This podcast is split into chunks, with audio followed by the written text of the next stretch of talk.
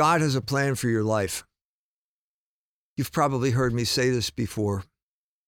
I've talked about my own life, about how getting fired from my job as an assistant professor at St. Mary's College was the best thing that ever happened to me, even though it didn't seem that way at the time.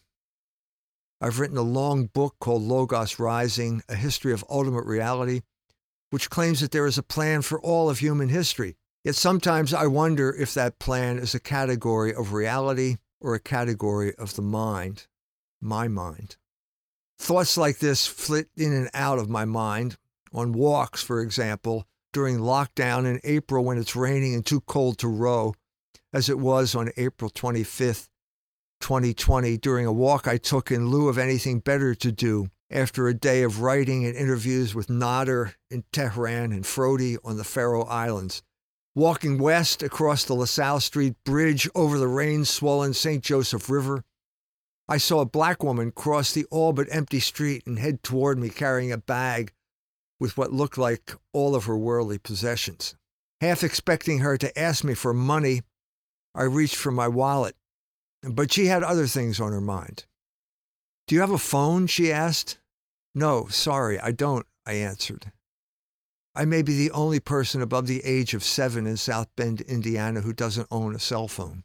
I need to call my mother. Sorry, I said, preparing to step around her and walk on.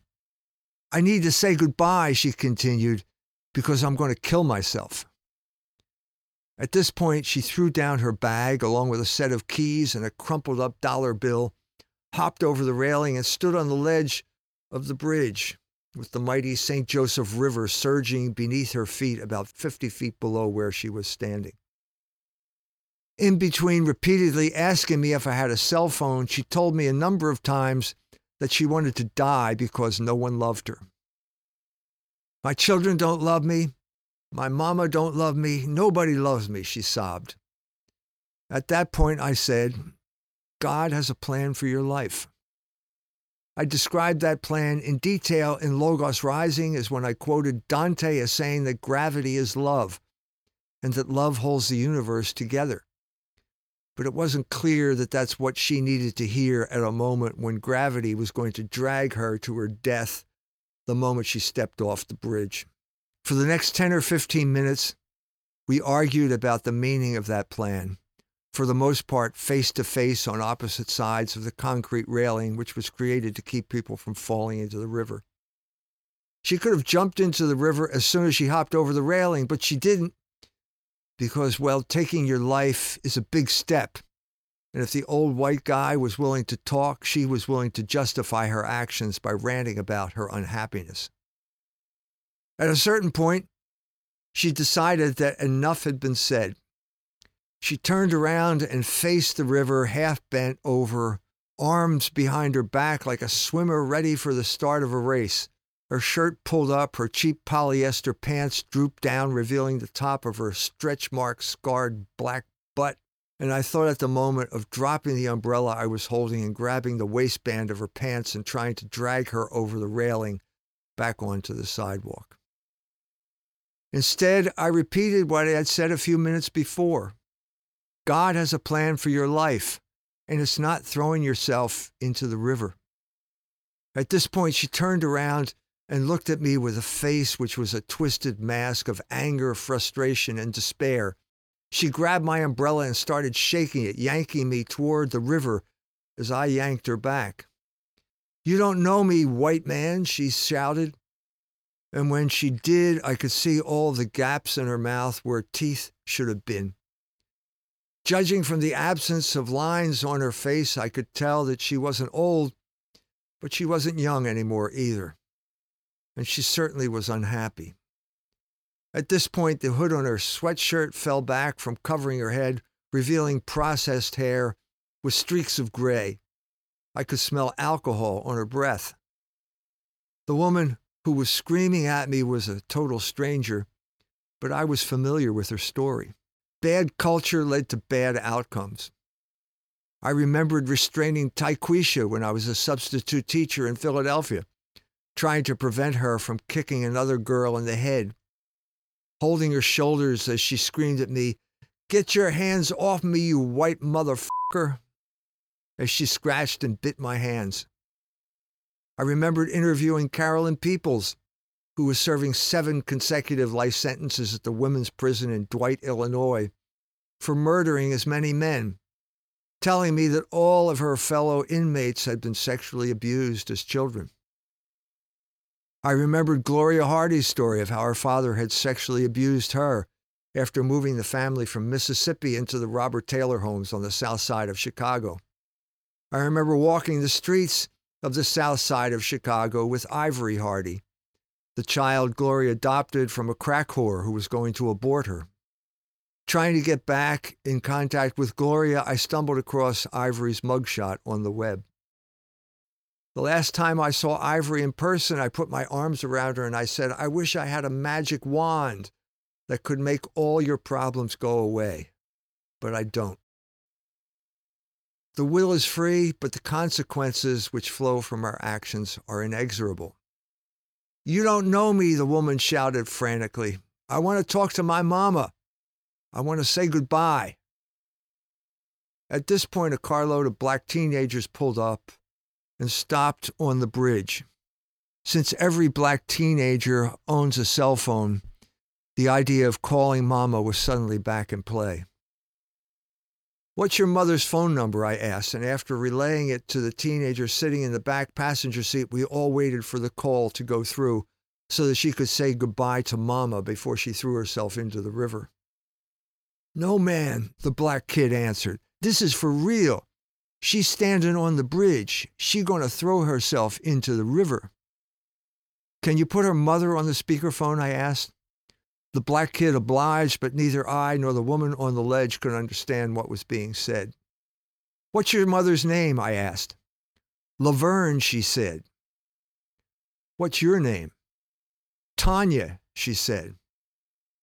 Realizing that Mama wasn't on the line, Tanya walked east on the ledge until she came to a parapet, which placed her now about three feet away from the sidewalk, which is to say, too far away to grab.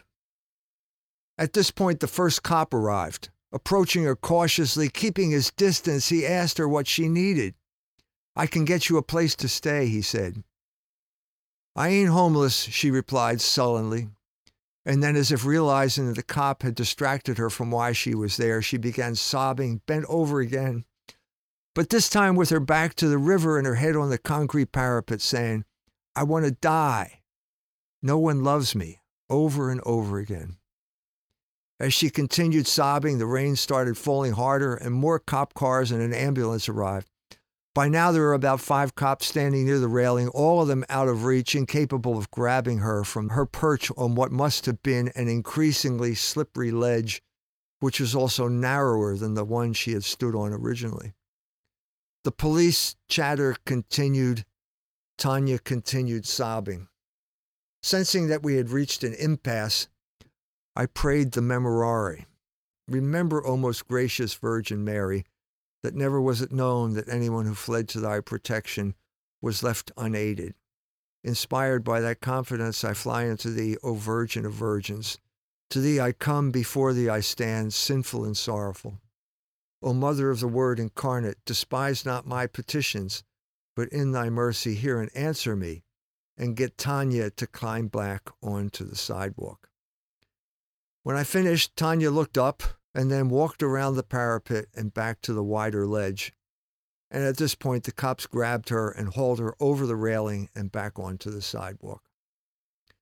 So if you ask me, I will say that it was my prayer that got her back. But you're free to believe that or not. Just as you're free to believe that God has a plan for your life or not. No one can force you to accept that fact but just to think through the concept of God's plan and unpack it a bit, I would have to say that if I had left the house to go on that walk five minutes sooner or later, I would not have encountered that woman, and no one would have been on the bridge to talk to her for the 10 or 15 minutes it took to keep her from jumping before the cops arrived, or say the prayer that allowed the cops to grab her. But I'm going to make an even bolder claim. I am going to claim that from all eternity, God had determined that Tanya and I would come together on that bridge over the St. Joseph River on that spring evening, and that the outcome of that encounter depended at the same time entirely on that woman's free will and my own. She freely crossed the street to talk to me.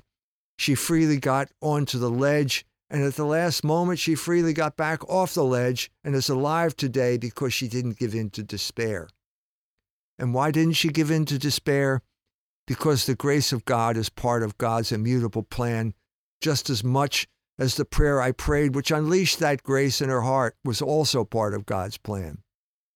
My free will was part of the plan every bit as much as hers was, even if we were predetermined from all eternity to meet on that bridge on that rainy April evening. I could have brushed her aside out of fear or indifference after our first encounter, but I didn't because the will is free. God could have prevented her from hopping onto the ledge, but he didn't do that either because he created the will to be free, even free to do evil. So it's true. She could have jumped, but she didn't because that was God's plan, which was both predetermined and based on the free will of the two actors in that little drama, in the same way that all of human history is a plan based on exactly the same mix of God's power and our free collaboration with that power. Logos is rising. God has a plan for your life.